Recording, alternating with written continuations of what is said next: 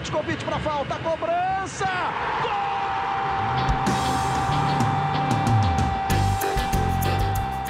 Está entrando no ar o podcast Sabe de quem?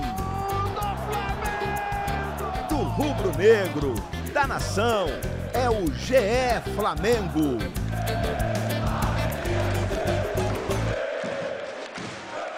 Você que se liga no GE, tá ligado aqui também no GE Flamengo, podcast 100% pensado e dedicado a você, torcedor rubro-negro. Eu sou Igor Rodrigues, episódio 150 da nossa resenha. Chegamos ao mais um episódio cheio, marcante, um episódio depois também de uma derrota, uma derrota atípica. O esporte futebol mais parecia um polo aquático. O Flamengo não conseguiu jogar bola, também pudera, porque não estava dando, né? No gramado do Alfredo Jaconi, pelas condições climáticas também, enfim, estava realmente com muita poça, com muita água, e quem se deu melhor foi o Juventude, aproveitando uma falha do Mateuzinho e com uma rara felicidade do Matheus Peixoto, fez 1 a 0 uma derrota que dói, é dura aí para o Flamengo, para o torcedor do Flamengo, que estava inconformado nas redes sociais aí na manhã de domingo, o jogo foi cedo, 11 horas da manhã, então a gente está aqui no nosso papo, um dia depois, para a gente falar exatamente sobre isso, né? Do jogo que aconteceu ou não aconteceu no Alfredo Jaconi. Para isso, estou aqui com a dupla de setoristas, Caê Mota e Fred Uber,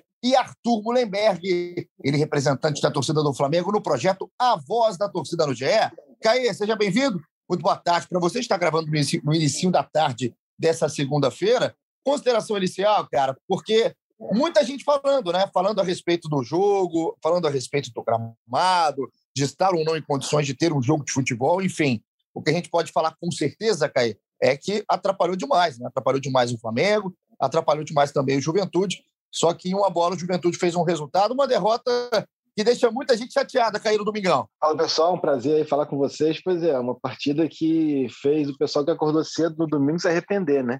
Eu fui um deles, estava de folga, acordei cedo para acompanhar a partida, fiz aqui toda aquela engrenagem aqui de plugar HDMI do computador na televisão, é aquela loucura toda para uma das piores partidas de futebol que eu vi nos últimos tempos, assim, porque como você bem falou, não teve jogo, né?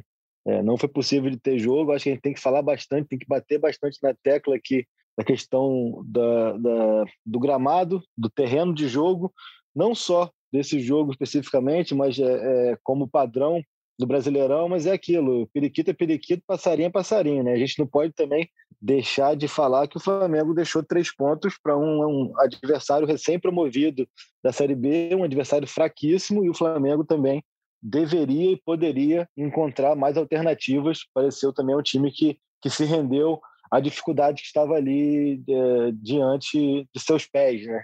Literalmente. Então, assim, é uma coisa é uma coisa, outra coisa é outra coisa.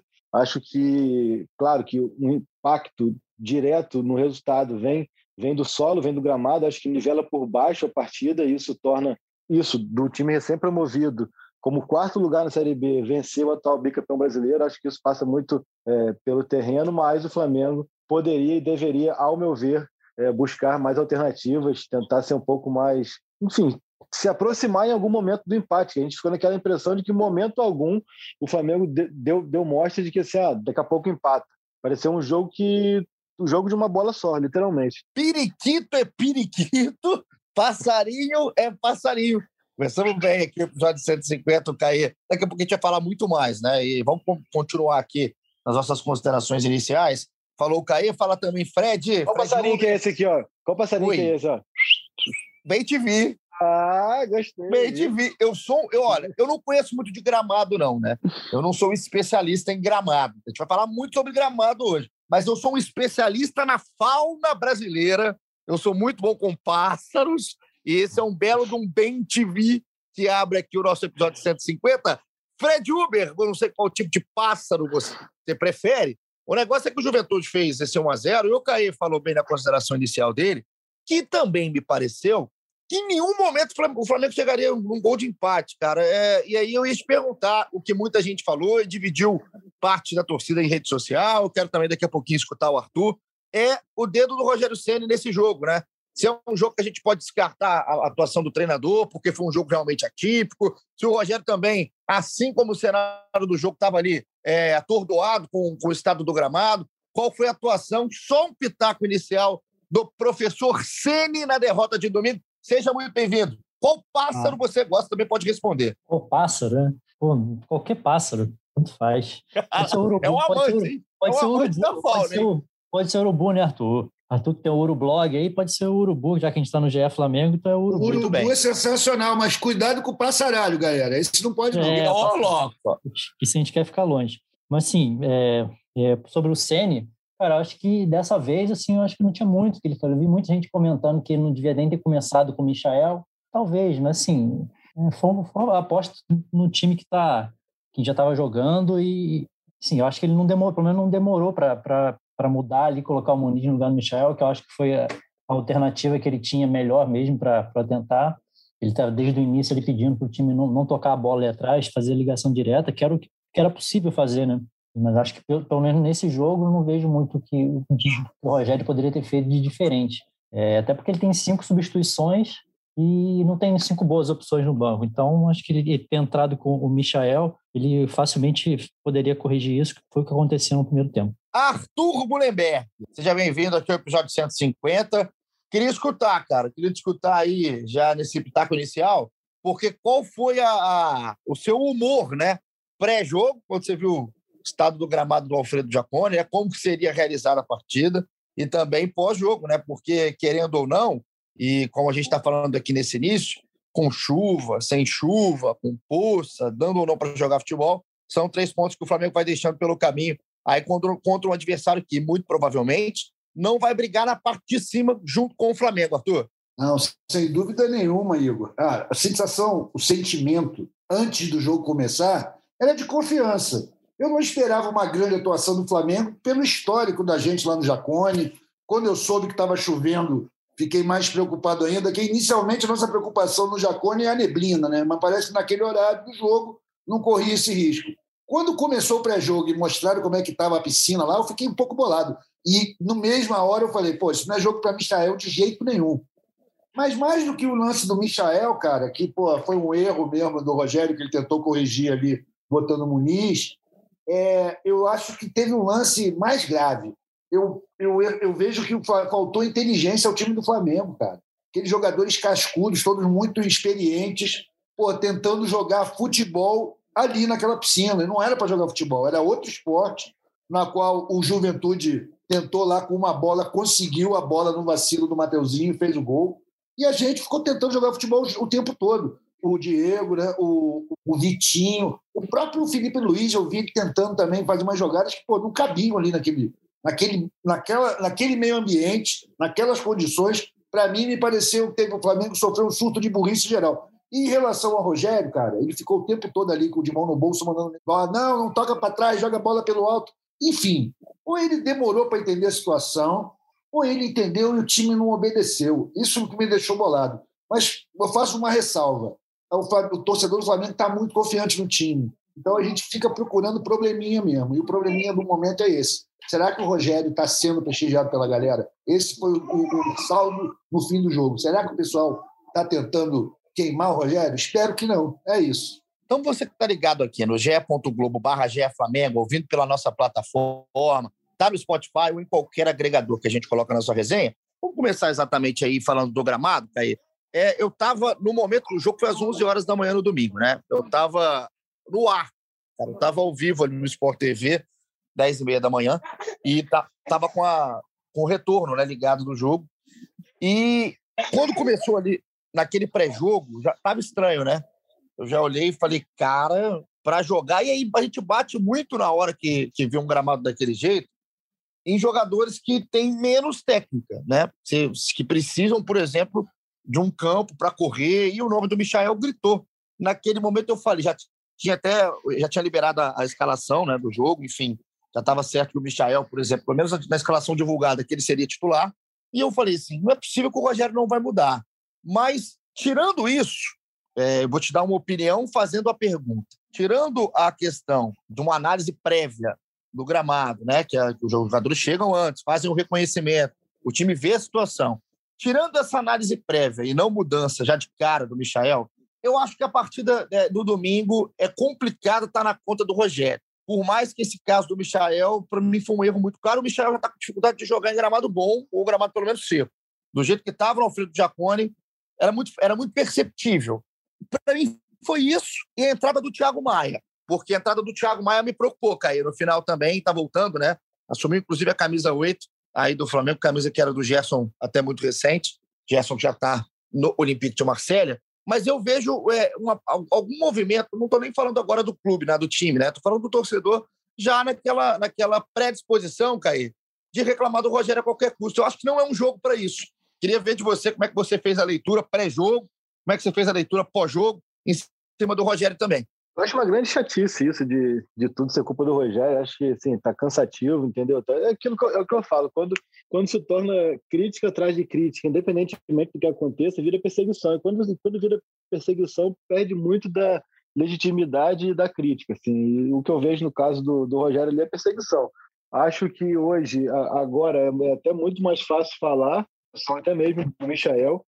É, a gente viu ali durante o próprio primeiro tempo que tinha até a orientação de que o jogo fosse mais é, naquele lado do campo, lado esquerdo de ataque, porque estava menos pior o gramado e que o Michel deveria ser até mais acionado. Acho que o Rogério percebeu ali que o Michel, e aí sim, pode ser uma coisa que ele deveria ter percebido já desde antes. O Michel, é, acima de tudo, ao meu ver, está com a confiança muito embaixo, então tu vê que ele, ele, ele ontem foi um jogo onde ele até mesmo, ao meu ver, se escondeu do jogo, mas achei que o Rogério é, entrou em ação cedo, é, corrigiu ali a questão do Michael, mas se fosse eu, eu abriria o Bruno, e ele não fez isso, ele não abriu o Bruno, ele deixou meio que três, três atacantes ali centralizados, confiando numa bola aérea, mas é, sem dúvida qualquer análise tática o, o técnica e naquele gramado se torna inviável, assim, inviável e até injusto. Né? Até postei no feed que faltou criatividade ao Flamengo e muita gente veio querer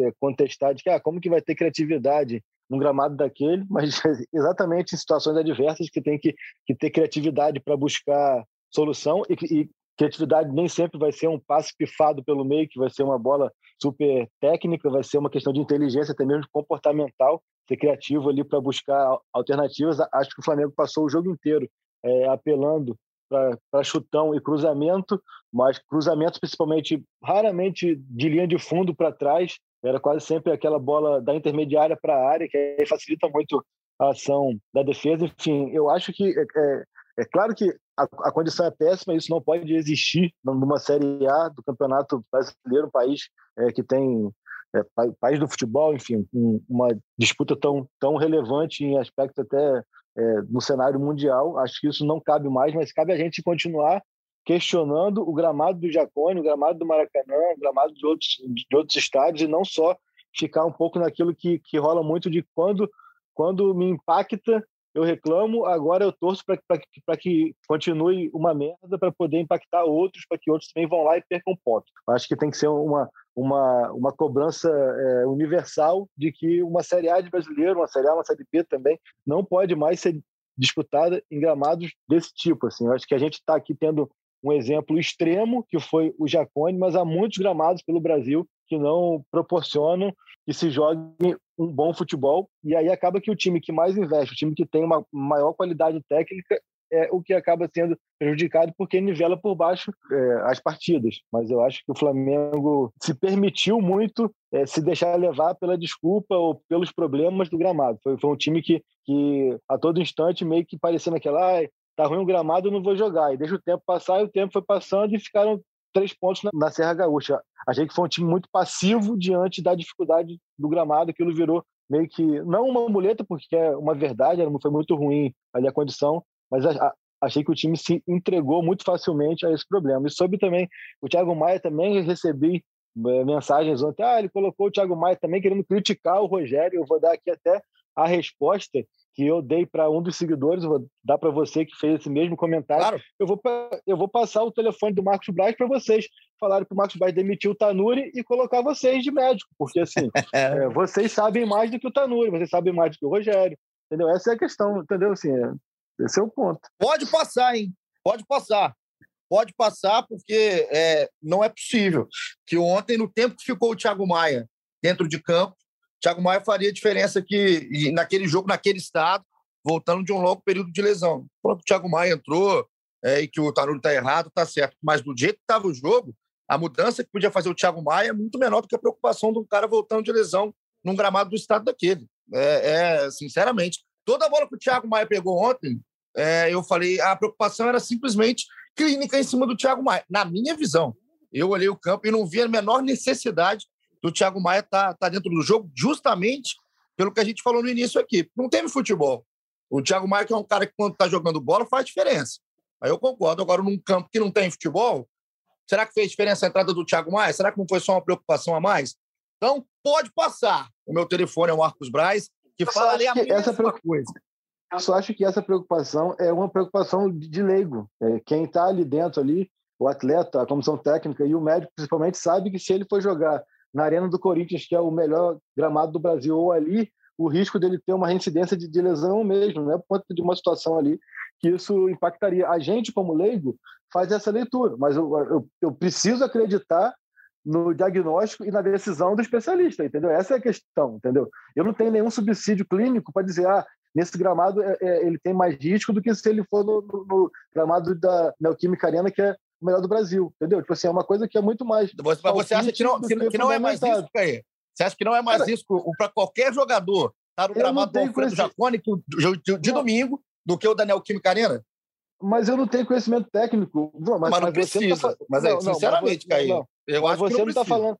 Você não está falando de qualquer jogador, está falando do, do Thiago Maia de ter uma reincidência de, de lesão. Entendeu? Assim, a partir do, do momento que, que ele está à disposição, eu acho que assim, a gente está tá, é, é, tá debatendo em cima de suposição. Entendeu? Sim, rapidinho, só me dar um pitaco. O, o Rogério foi perguntado sobre isso na, na coletiva e ele, confi, ele confessou. É, no jogo contra o Fortaleza era um jogo que eu achei que estava muito físico, não quis botar. Esse tinha a questão do campo, também estava preocupado, mas resolvi arriscar. Assim, acho que foi. Ele eu, levou eu, isso em consideração. Também, eu acho que o Ceni também tinha essa preocupação, mas apesar é dessa preocupação, ele resolveu. Simplesmente isso. É simplesmente o um risco. Assim, é, por exemplo, talvez. É um, mas é um risco calculado, né? É, exato. Assim, ele, ele, arriscou. Eu não estou falando que ele foi ali louco, nossa, que absurdo, mas assim, é um risco. Na minha opinião, não era o momento para ter risco, não tinha necessidade de ter o risco num, num momento que não estava tendo futebol. Thiago Maia, não, naquele jogo, especificamente naquele jogo, o Thiago Maia não, não faria diferença. Como, como pouquíssimos jogadores fariam uma diferença naquele jogo de futebol. Assim, é, é, foi o único ponto que eu, entendendo ou não clinicamente da coisa, é, eu acho que é fácil a gente pensar que um gramado daquele ali é muito mais complicado do que qualquer outro tipo de gramado. Né? E Mas, a gente está falando aqui do Alfredo Jacone, isso aí é algo que a gente tem que colocar, e você colocou, Caí, porque é o, é o episódio, né? Foi é, um grande volume de chuva, e é, a gente poderia estar falando de muitos estádios no Brasil de muitos, que o gramado é muito ruim. A situação é de jogo, para você falar de futebol, para você praticar o futebol, é muito, muito, muito longe da ideal. É muito longe da ideal. E é triste a gente ver um time, por exemplo, o time do Flamengo, e qualquer outro time que está brigando, principalmente na parte de cima, e o próprio Juventude, está aí na elite do futebol brasileiro, disputarem um jogo em condições como foram disputados no domingo. E aí, o, o, o Arthur, você falou da questão de jogadores experientes, né? Eu não sei o que você achou, tá? Mas eu acho que o Diego, por exemplo, foi o cara que mais sentiu o jogo, talvez, assim. O Vitinho não acertou nada, a gente viu jogadores ali com dificuldade, né? O próprio Felipe Luiz. Mas o Diego é, foi, insistiu no segundo tempo em carregar a bola, cara. Tem assim, alguns outros caras também. O Flamengo estava tentando sair bola aos 43 do segundo tempo, uma saída pelo chão, no lado direito do ataque do Flamengo, que teoricamente estava melhor ali no segundo tempo, né, para sair mas também estava agarrado, passe por baixo. Eu acho que também faltou essa leitura. Eu concordei com vocês, Arthur. Eu acho que é essa questão da leitura desses caras mais experientes faltou demais para ver se o Flamengo, em uma bola, uma bola para o alto, um levantamento, enfim, conseguia achar um Rodrigo Muniz e um Pedro. O Flamengo é, é, foi muito, muito, muito juvenil na leitura de um é. jogo, de um jogo. Os caras muito inteligentes, né, Os caras inteligentes, com muita experiência, Sim. que não souberam ler o jogo. Eu, na minha impressão, assim, até fiz essa digressão lá escrevendo, sei lá, de repente o cara joga muitos anos na Europa e tem aquelas condições todas. De repente aparece uma situação que é comum nos campeonatos mais vagabundos do Brasil, desculpe aí o vagabundo, eu quis falar menor investimento. É, pô, cara, esses campos horríveis, essas condições não ideais aparecem e você tem que buscar soluções adequadas àquele meio ambiente. Não adianta, ah, não, mas o Flamengo joga assim, o Flamengo faz o tic-tac, o Flamengo é bola no pé. Não funciona ali, irmão. E os caras ficaram insistindo nisso, principalmente o Diego. Agora, o Diego acho que tem um, um lance que atenua isso daí dele, que é o seguinte: ele é o cara que bota pilha em todo mundo. Ele não deixa nego esmorecer. Eu acho muito importante esse papel dele dentro de campo. Eu, eu reconheço isso nele. Ele pode, às vezes, não ser a melhor solução tática, técnica, mas no lance de incentivo, de pilhar a galera dentro de campo, ele não para um minuto. Pô. O cara é veterano, do primeiro ao último minuto, o cara está sempre botando pilha em todo mundo, indo em todas as bolas. Eu acho isso admirável. Fred Uber, estava olhando, né, enquanto o Flamengo perdia nesse jogo, o pessoal ficava para bronca, cara, porque foi o primeiro jogo da rodada, né? Da sétima rodada, logo cedo. É, acabou com o domingo de uma galera. Mas aí eu estava começando a olhar o Brasileirão, assim, né? Como um todo, e o Flamengo nesse contexto. É, é o início, uma arrancada, lembrando que o Flamengo tem dois jogos a menos que uma turma por aí, o Flamengo fez cinco jogos até agora, tem nove pontos, hoje é décimo colocado na tabela de classificação, e o líder, por exemplo, é o Bragantino, que joga hoje mais tarde, com seis jogos e 14 pontos, pode ir a 17 se bater o Atlético Goianiense. Então, assim, abriria, por exemplo, sete do Flamengo, mas é, tem esses dois jogos a mais, e o Flamengo já jogou, inclusive, contra o Bragantino. Só que tem uma turma aqui, o, o, o Fred, por exemplo, o Atlético Mineiro tem 10 pontos em sete jogos, falando dos times que estão brigando, em teoria, por investimento, e que a gente colocava né, antes do campeonato uma briga lá em cima. O Palmeiras tem 13 pontos em 7, é o melhor deles por aí. A gente tem aqui o Internacional com 9 em 7, o São Paulo com 4 pontos em 7 jogos e o Grêmio com 2 pontos em 5 jogos. O Grêmio ainda não venceu, assim como o São Paulo. O Grêmio hoje é lanterna do Campeonato Brasileiro. É um brasileirão que começa diferente, hein, Fred? Inclusive para o Flamengo também. Teve uma derrota para o Bragantino, essa derrota agora num jogo atípico para o Juventude, e o Flamengo agora se prepara para enfrentar o Cuiabá na Arena Pantanal, jogo marcado para quinta-feira, 1 de julho, às 8 horas. Fred, um início, pelo menos na minha visão, diferente tá, do que eu estava imaginando para o Brasileirão. As equipes oscilando muito, né? O Flamengo tem, apesar de estar ali em mas tem o, o quinto melhor aproveitamento né, do campeonato, por causa desses jogos é, foram adiados. É, e você falou que a rodada começou muito mal, né? O Flamengo foi o primeiro jogo e perdeu. Mas o que teve de empate na rodada, né? Acho que é, só dos considerados os times é, postulantes ao título, acho que só o Palmeiras venceu. Né? Então, acho que vai ser é, essa, essa tônica aí de times perdendo muitos pontos, trocando muitos pontos. O Flamengo foi bom até, apesar da derrota, pelo menos os, os concorrentes não, não, não, fizeram uma, uma boa rodada também. Acho que só o Palmeiras. O Flamengo tá, ainda tem essa questão do, do desfalque, né? Que o Flamengo tem que segurar ali na, no pelotão de cima enquanto for possível. E acho que quando voltarem aí, os jogadores estão na Copa América, quem sabe um pouco mais na frente aí a possibilidade de, de torcida voltar ao estádio, acho que é uma, um outro outro tipo de perspectiva para o Flamengo. Acho que ganharia muita força na, mais, mais para a reta final do, do campeonato. Foram seis empates na rodada, né? Seis empates na rodada, uma rodada que tem jogo adiado, enfim, é, é, é muito, muito gritante aí como é que foi essa rodada do Brasileirão. E não é tão ruim para o Flamengo pensando nisso, né? O pessoal não consegue abrir tanto assim a diferença. Ô, Caê, estava é, até nessa questão que a gente começou falando do Michael, do, do como que o Michael está sem confiança, né? É muito claro isso. É, não consegue. Estou é, falando, não, esquece até o jogo contra o Juventude, tá? Estou falando do momento do nosso pequeno Micha. E aí, pensando na sequência, esse jogo contra o Cuiabá, não só nele, um pouco mais para frente também. É, essa montagem de time, de time base principal, enquanto o Flamengo tem desfalques, se você vê, primeiro, se você vê o Rogério Senna mexendo nisso, mexendo na peça, pelo que você acompanha, pelo que você conhece, pelas peças de reposição, você acha que o Rogério pode fazer uma mudança já de imediato, é, é, notando? Né? Claro que o Rogério está vendo isso, o momento ruim do Michael. E se fosse você, faria? Como é que seria esse time base do Flamengo para você, enquanto não tem o Gabriel, o Arrascaeta, Everton Ribeiro e por aí vai? Eu entendo até que o Rogério não queira mudar tanto na estrutura da equipe, mas o fato dele não ter reservas, principalmente com as características de Everton Ribeiro e Arrascaeta, já obriga a ele a mudar a forma de, de, distribuição da equipe quando não tem os dois. Então, assim, eu acho que quando você bota Michel e Vitinho, por mais que sejam peças ofensivas, muda bastante característica, né?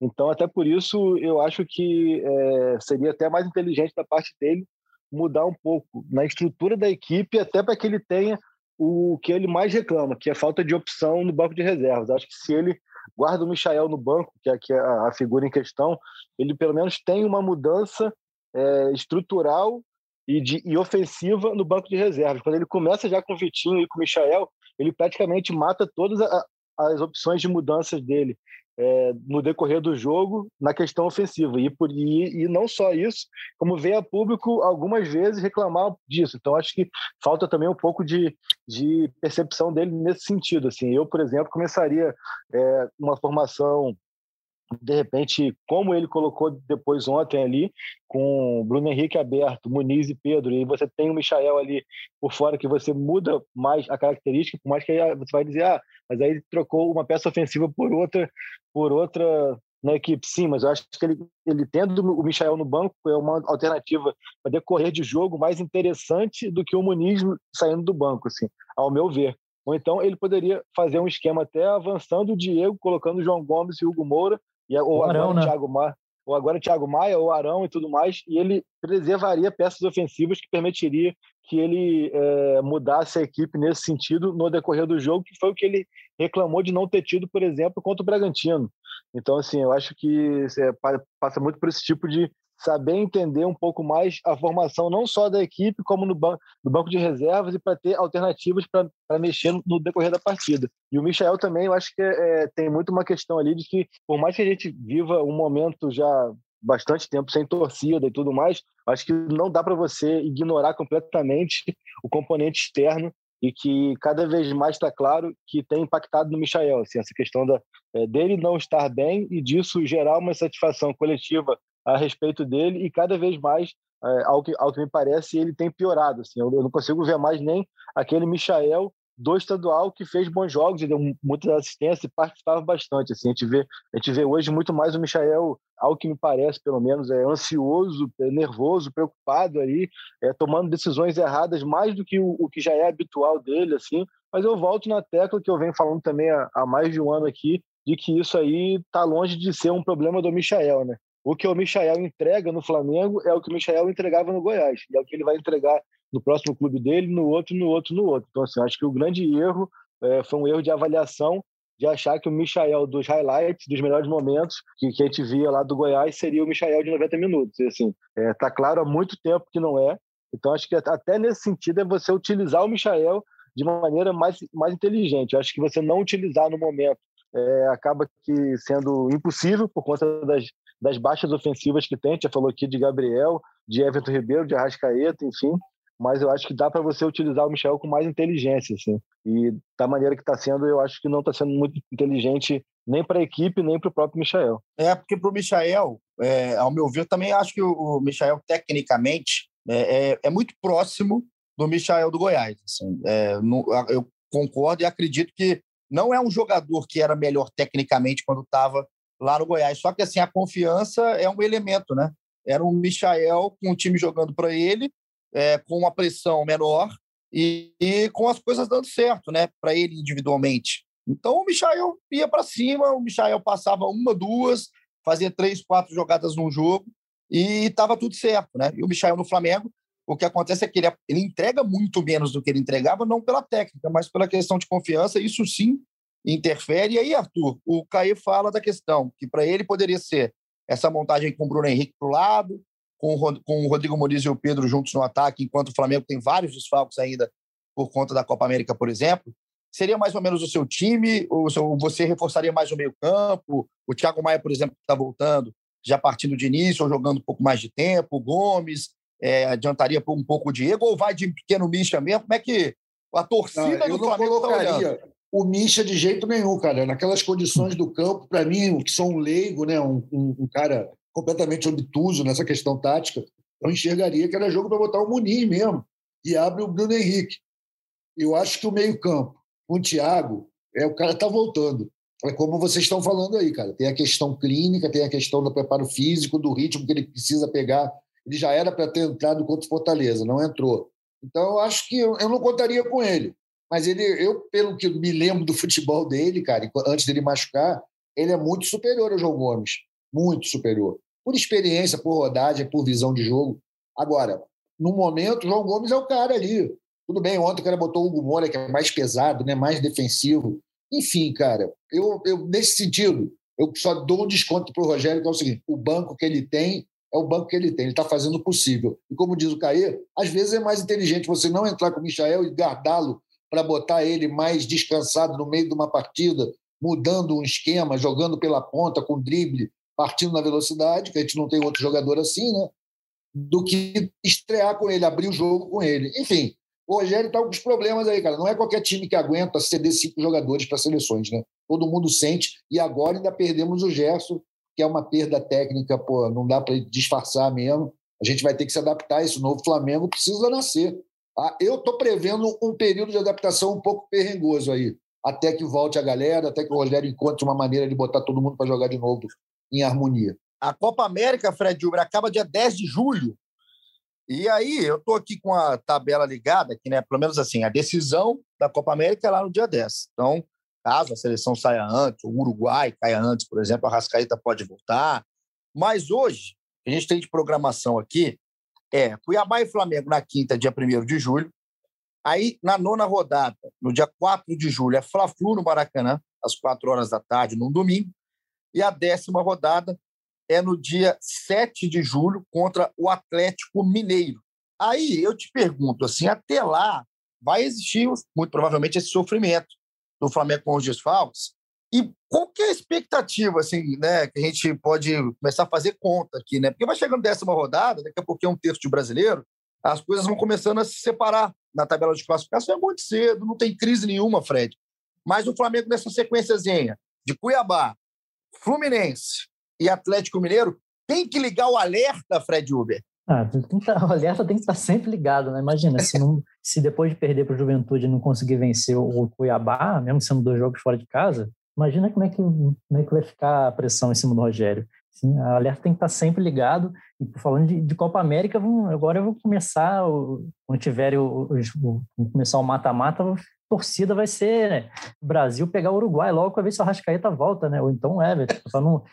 o Chile deixa, deixa, não precisa ser agora o Brasil, né? Brasil e Chile. Pode ser o Brasil e o Uruguai é o melhor. Ver se é, pelo menos o Everton, o Gabriel volta ou o Arrascaeta, que já seria ótimo reforço para o Flamengo. É, acho que para esse período que o Flamengo ainda não vai ter esses, jogadores da Copa América, o Caê e o, o Arthur falaram de como eles imaginam que seja, eu acho que uma projeção assim, já para esse jogo com o Cuiabá, eu acho que o Rogério podia tentar alguma coisa diferente, como concordo com o que o Caio falou de que não valeria a pena deixar o Michael como titular já. Eu, eu, eu não me incomodo nem um pouco com o Arão zagueiro, mas nem um pouco. Acho que ele pode ser com o time completo.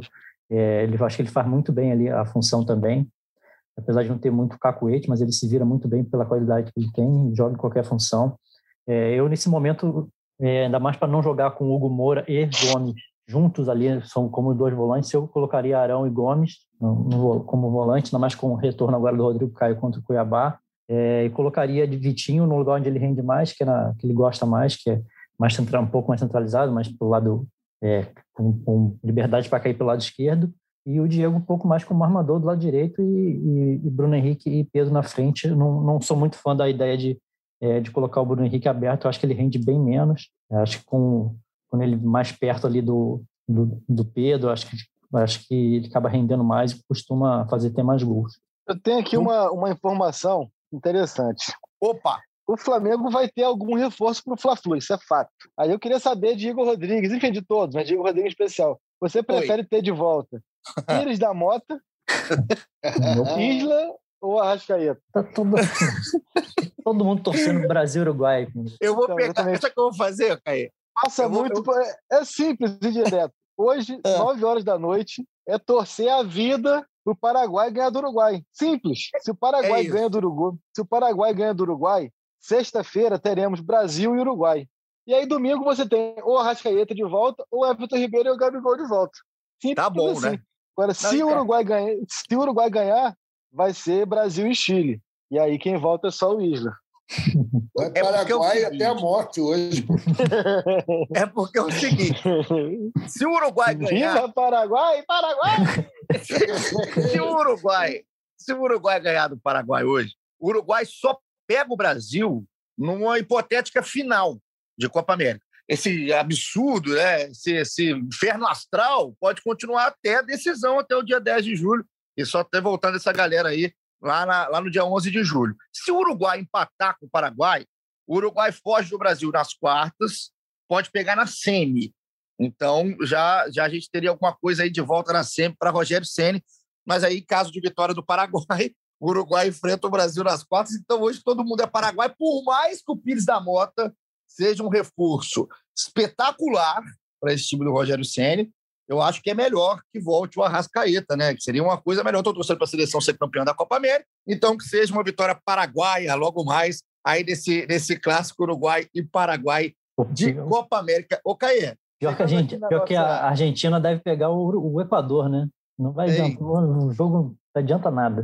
Não adianta absolutamente nada.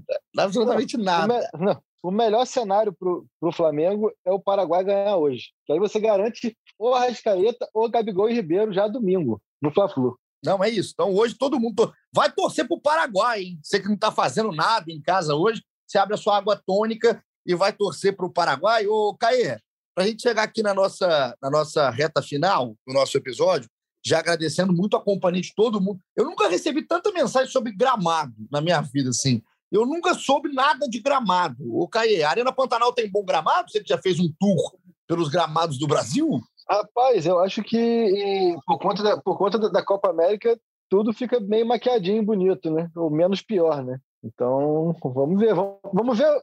Hoje, hoje, não, hoje é na Pantanal é Argentina e Bolívia, não é isso? A gente vai Argentina saber hoje. Basta, basta ver hoje Argentina e Bolívia, 9 horas da noite também, para saber como é que está a condição do gramado lá na Arena Pantanal, em Cuiabá. Estive lá com o Flamengo em 2014, 1 a 0 Goiás, gol de Samuel. Meu Deus da, do céu, que faz. Da Arena, da Arena Pantanal é o que tem sido. Que ano terrível. Tem, tem sido mais elogiado, no princípio. Não quer dizer muita coisa, mas. E o Maracanã, é... e o Maracanã também que espera-se que retorne para o Flamengo em condições bem melhores, né? Sim, que o Flamengo deu tanto azar nesse jogo com Juventude que o gramado do Jacone foi, foi reformado recentemente e era um, e é melhor que o do Maracanã. O grande problema foi uma drenagem que não funcionou de jeito nenhum, virou um não, até, grande. Eu até, eu até vou ler aqui, o Fred, que você me mandou aqui é, a posição da agrônoma lá do Juventude, né? E, se eu não me engano, até a própria agrônoma que que, que tá também com o Maracanã agora, vai para Comembol. É. Em, em, resumo, ela ela fala, ela diz assim: o gramado do estádio Alfredo Jaconi foi trocado e utilizado o sistema de rolos grandes. Esse plantio requer que o solo tenha um alto percentual de material orgânico para, for, para formar os rolos que se instalam no campo. Assim, a drenagem superficial fica um pouco comprometida nos primeiros meses pois é necessário instalar a grama, a grama com essa camada mais resistente. E parará e parará, é, então são problemas nos primeiros meses. Ou seja, é muito simples. Nos primeiros meses após o plantio, não tem jogo lá. Essa é a questão. Ué, se, se é sabido que, que, que a drenagem não vai ser como deve ser nos primeiros meses pós-plantio, então que se tenha jogo nesse gramado, seja no Maracanã, seja no Jacone, que fique claro aqui, seja em qualquer gramado que passe por esse processo após um, um, prazo X. É simples, cara. Essa é a questão. Não adianta falar assim, ah, então o Juven... ou então é o seguinte, o Juventude subiu para a série para série A em janeiro, entendeu? Teve, pô, a, a gente está entrando em julho. Então, então, tipo assim, teve quanto tempo para trocar o gramado e ficar Eles jogaram, eles então, jogaram o gaúcho fora de lá, né? Por causa da reforma. Entendeu? É, então toda essa questão assim. Do, do delegado do jogo Juventude Esporte, que foi o último jogo antes desse do Flamengo do Jacone, comentário dele sobre o gramado é: o gramado não pode mais receber jogos. A situação está praticamente, algo assim, está impraticável. Se jogar mais uma vez, vai estragar. Esse foi o comentário do delegado da CBF do jogo. Eu não sei como que os caras liberaram no domingo esse jogo naquele estádio, naquela com a água pô, acima da grama. E, assim, e, e, tem também um ponto que, que não pode passar batido aqui também, é que assim, é, é o Flamengo também ter feito aquecimento, se é que fez, né, no gramado. Eu lembro que eu, eu confesso que eu não, não vi o pré-jogo. Ter feito aquecimento e ter tido uma leitura e ter tido conversado ali. O próprio Mateuzinho tem sido muito elogiado, mas na hora da crítica também tem que ser criticado, assim. Eu até postei que ele não errou, ele insistiu no erro, para mim é muito pior. Então foi uma terceira ou quarta bola que ele tenta dar o mesmo tipo de passe, um passe além da questão do, do, do gramado, totalmente displicente, que ele já dá meio que olhando para frente, entendeu? Então, assim, é, são situações que eu acho que são completamente evitáveis, né? Tipo, aquele passe do Mateuzinho ali, ainda mais diante do que já tinha acontecido com ele minutos antes, era totalmente evitável. Então, assim, a, também deve ser dividida essa, responsabilidade com o atleta, porque, pelo ah, amor de Deus. Mesmo no seco era um passe perigoso. Pois é. Então a gente aqui nessa discussão, olha só, eu fiquei até um momento aqui é, só escutando vocês, porque a discussão agrônoma é muito boa e muito me atrai. A discussão agrônoma, e é o que o Caê é, só destacou, e o que a gente destaca desde o início. É, não é o Alfredo Jacone, não é o Maracanã, não é o Newton Santos, o Morumbi, a Neoquímica Arena, o Beira Rio, por aí vai. Simplesmente, é, a gente tem que fazer essa análise prévia né? Não, é, não é aquela análise em cima de um resultado, né? Não é comemorar porque seu time foi beneficiado ou reclamar quando é prejudicado, né? Eu acho que vale, vale, fica a lição, né? Porque valia para o Flamengo ter feito, né? Pelo menos um reconhecimento também, entendido como é que estava o gramado, é, apurar antes, não no dia do jogo, talvez na hora que está lá no jogo. Isso para o Flamengo para qualquer clube, porque não existiu futebol no domingo no Alfredo Giacone e o Juventude que aproveitou essa falha do Mateuzinho foi reincidente no, jogo mesmo, uma falha boba do Matheus e um chute de rara felicidade do Matheus Peixoto com muita qualidade, que, deram três, que deu três pontos aí para o Juventude. Então a gente vai aqui finalizando. Caê, muito obrigado hein, pela companhia no episódio de hoje. Não foi nem um episódio de futebol que a gente fez aqui hoje, foi sobre agronomia. Foi o Agro GE Flamengo aqui que você escutou.